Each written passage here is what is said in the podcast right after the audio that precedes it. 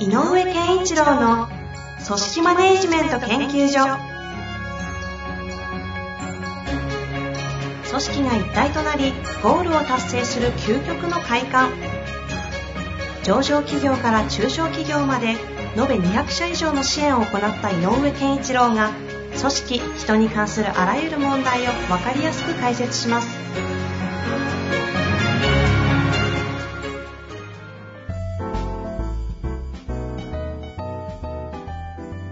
こんにちは、遠藤和樹です。井上健一郎の組織マネジメント研究所。井上先生、よろしくお願いします。よろしくお願いします。さあ、ということで今週も行きたいと思いますが、あの、はい、早速質問に行きたいところなんですけど、はいはいはい、前回の回で、はい、あの世間体を気にするに代目の社長さんのありましたね、あったと思うんですが、はい、ちょっとふと、はい、ちょっとだけね話聞きたいのが、はい、そもそもそれをちょっと聞いてない方ぜひ前回聞いていただきたいんですけど、はい、そもそも結局世間体を気にするって要は何を気にしてるっていう話として受け取れればいいのかなというのをふと思ったもので、あのーなんていうのかな、まあ、社長さんだった話だと思うんで、まあ、社長さんっていうかどう見られてるんだろうなとかっていう時って、えっと、な、なんていうのかな、逆に何にも人の目気にならない時ってどういう時かっていうと、自分で本気で思い、思い込んでるものをちゃんとやれてる時は、どう思われようがいいよねっていう方向によりついくと思うのよね。要は腹落ちてる時は。そうそう、自分自身で納得しているものであれば。ということは、やっぱりやってることと自分っていう人格がまだ一致してないんだと思うんだよね。だからやってることとしては社長業とかやってるけど、その上でどう見られてるんだろうっていうと、この、この事業をやってる人としてどう見られてるかというよりは、人間としてどんな風な人間に見えるんだろうっていう方に行っちゃうんだと思うんだよね。なるほどね。それがだから世間体なんだと思うんだよね。ああ。うん。こうあるべきだろうっていう風に、例えば先代とかがのプロ、なんていうの、こうモデルがあって、ああ。で、こう見られなきゃいけないんじゃないかっていう風に設定しちゃってると、なるほど。そ、そこに行くのに自分が苦手なことがあったりとか、例えば人前で話すのが苦手だけど、人前で流暢に話さなきゃいけないみたいな、そのギャップがあると、どう見られてるんだろうっていう方に行く可能性ある。そうかそうか。あるべき姿みたいなのが植え付けられてるこの固定観念と自分の実態がずれちゃってて。ずれてる。ああ、そこが世間体か。まあ、そういう意味で創業社長がなりにくいよねっていうのはすごく納得ですね。確かに。だからまあ、いわゆるアイデンティティが確立してないっていう状態になっちゃう。ああ。うん。自己不一致みたいな。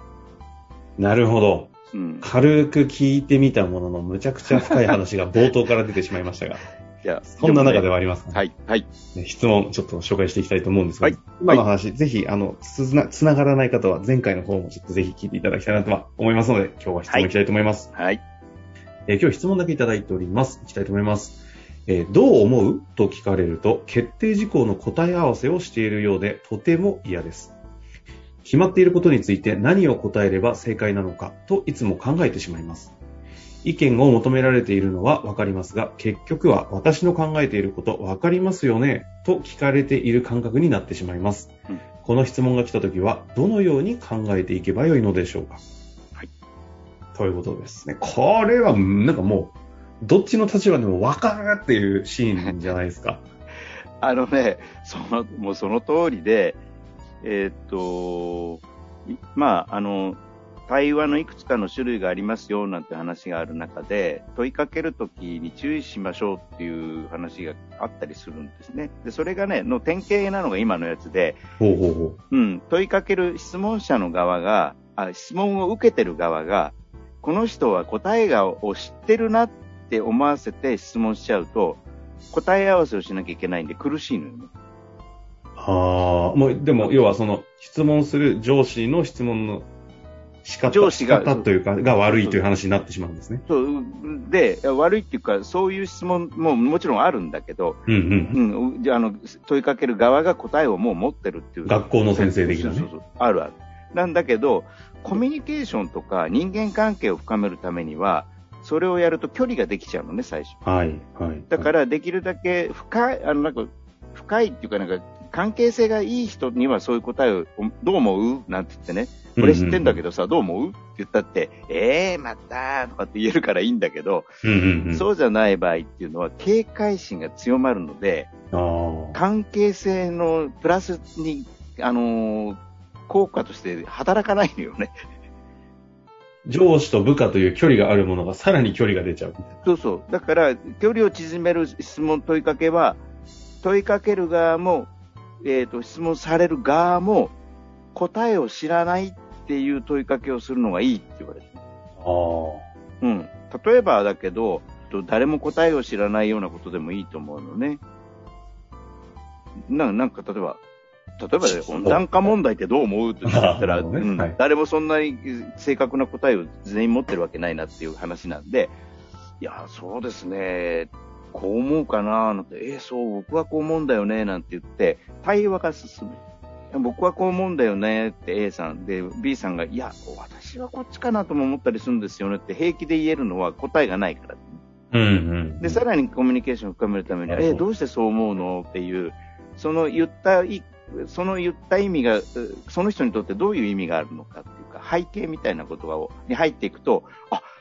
そうなんだ、そういう方向から考えてるんだっていうのがお互い分かるからより相手を理解できるみたいな。なるほど、確かに、うん、なのであの、まあ、本当は上司の方に聞いてほしいんだけど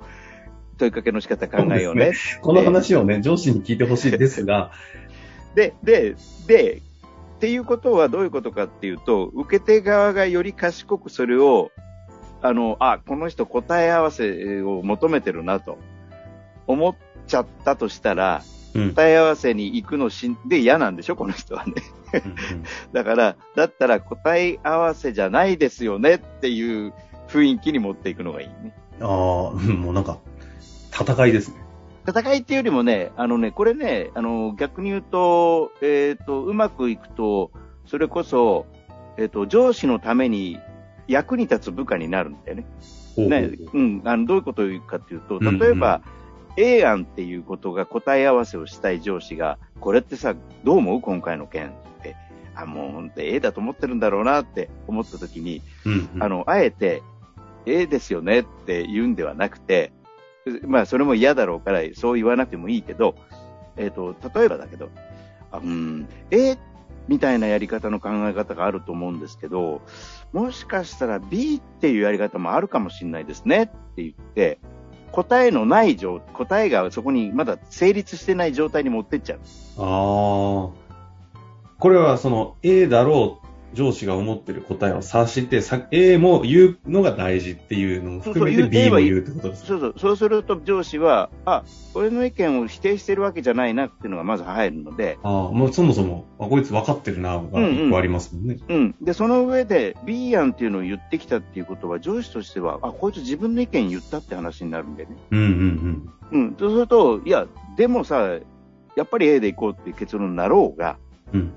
B という代替案みたいなのを出した部下っていうで上司って意外と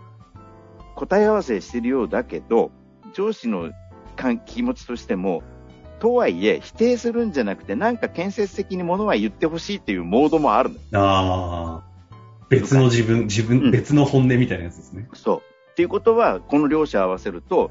A っていう案もあると思うけど B っていう案も今回考えられると思うんですよね。どっちなんだろうなーって言って悩んでみせるとかね。ああ、なるほどね、うん。でもあれですよね。ちょっとあえてポンコツ上司の場合は、うん、だろう、俺も A がいいと思ってたんだよってやっちゃって、そのまま B はないものとして A 案で通るっていうのは、まあ、あの起こり得ますよね、うん。だからそういう時は逆にもう。で, でも読めてる結論だと思うんで、まあ、ちょっとひゃっぽ譲ってそれはもう受け取るとしてでもその時は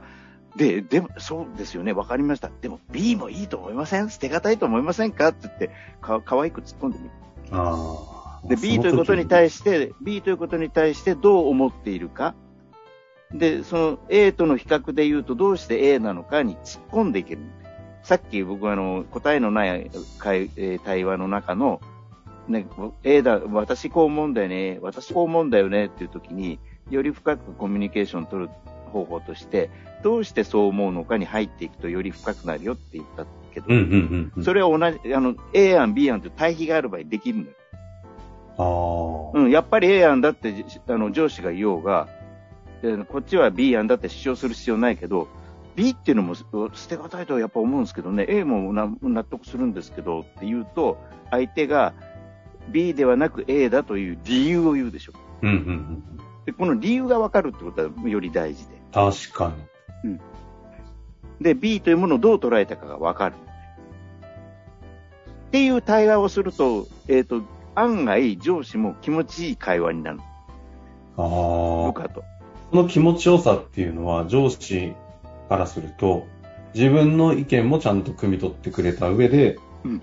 その B という事例をもとにその自分の根拠とかも話せて共有できて、うん、そういうところも聞いてくれたみたいなことでの、はい、あんた安心感とかとかいうことを含めたそのありがたさみたいな感じですね。あのお互いがちゃんと意見交換したなという感覚がある。あなるほどね。でもこれ今回対話っていう話からスタートをしてくださいましたけど、やっぱりその答えがない会話に持っていくことで、うん、そのいろんな気づきをお互いしたり、共感というか共通のものを握ったりすることで納得、お互い納得ができるってところに持っていけるっていう、この答えないっていうのがすっごい大事なんですね。そう。だから答えを求めてる。言ってた。だからだったらもうあの代替案みたいなのを提示して、うん、ちょっと一瞬答えがまだ確立してない状態にしていくんですね。そう、それでどう思いますって。ああ。で案外もしかしたらえ B あそれも意外といいかもななんてなったらあもっとよりこいつ可愛いわってなるからね。うん上司としてはね。ありがたいですよね。うん。それはねあの。今度逆にこの方が上司になった時にもああやっぱりそういうこと気をつけようってなれるし。ああ確かにね。いやなんかこういった話を踏まえてはいあの思いますけど、やっぱりそのあの部下が来ると必ず上司が育つっていう、あ、はいはいはい、なんていうんですか、人を育てられちゃう部下って存在するじゃないですか。でまあ、大体そういう部下ってあの後々その上司たちを余裕で超えてあのとんでもない人になっていくケースだと思いますけどまさに部下が育てる、上司を育てるところの、その、なんか、コミュニケーションの中身を今教えていただいた感じがしたので。そう。でね、今言ったね、B みたいなのがちょっとピリ、ピカって光るようであったら、なお今の遠藤さんが言ってるような人になれるのよ。うん。っていうとね、あの、やっぱり、あの、優秀なフォロワーで上司のためになるフォロワーっていうのは、部下ってどういう人かっていうと、やっぱり言うことを聞くんだけではなくて、え言うことをはいって言ったら実践者として素晴らしい動きをするというのと、もう一個はあのー、適切な批判をするってことだ。ああ、それは上司のためですよね。会社のためでしょうし、要は言うべきことを言うってやつですね。そう。で、あとはもう言い方とか伝え方のスキルは必要だけど、ただ言えばいいってもんじゃないんだけど。言われたことを実践する、そして適切な批判をする。言うべきことを言う、うん、このふたつがその合ってればで、やることもやらず批判してちゃダメだしねうんうん、うん、でこのふたつが揃ってるとあの遠藤さんが言う上司育てる部下になる、ね、部下あいやー揃いましたね。今回この質問を読んだときこれ結局上司がダメだよって話で終わってしまうんじゃないかと思ってちょっとヒヤヒヤしてましたけど、はい、いや素晴らしい回答いただいたなと思いますので、ぜひね、はい、上司を育てる部下、はい、皆さんも一緒に目指していきたいなと思ったところであります。いいですね。ということで、はい、今日終わりましょう。井上先生、はい、ありがとうございました。ありがとうございました。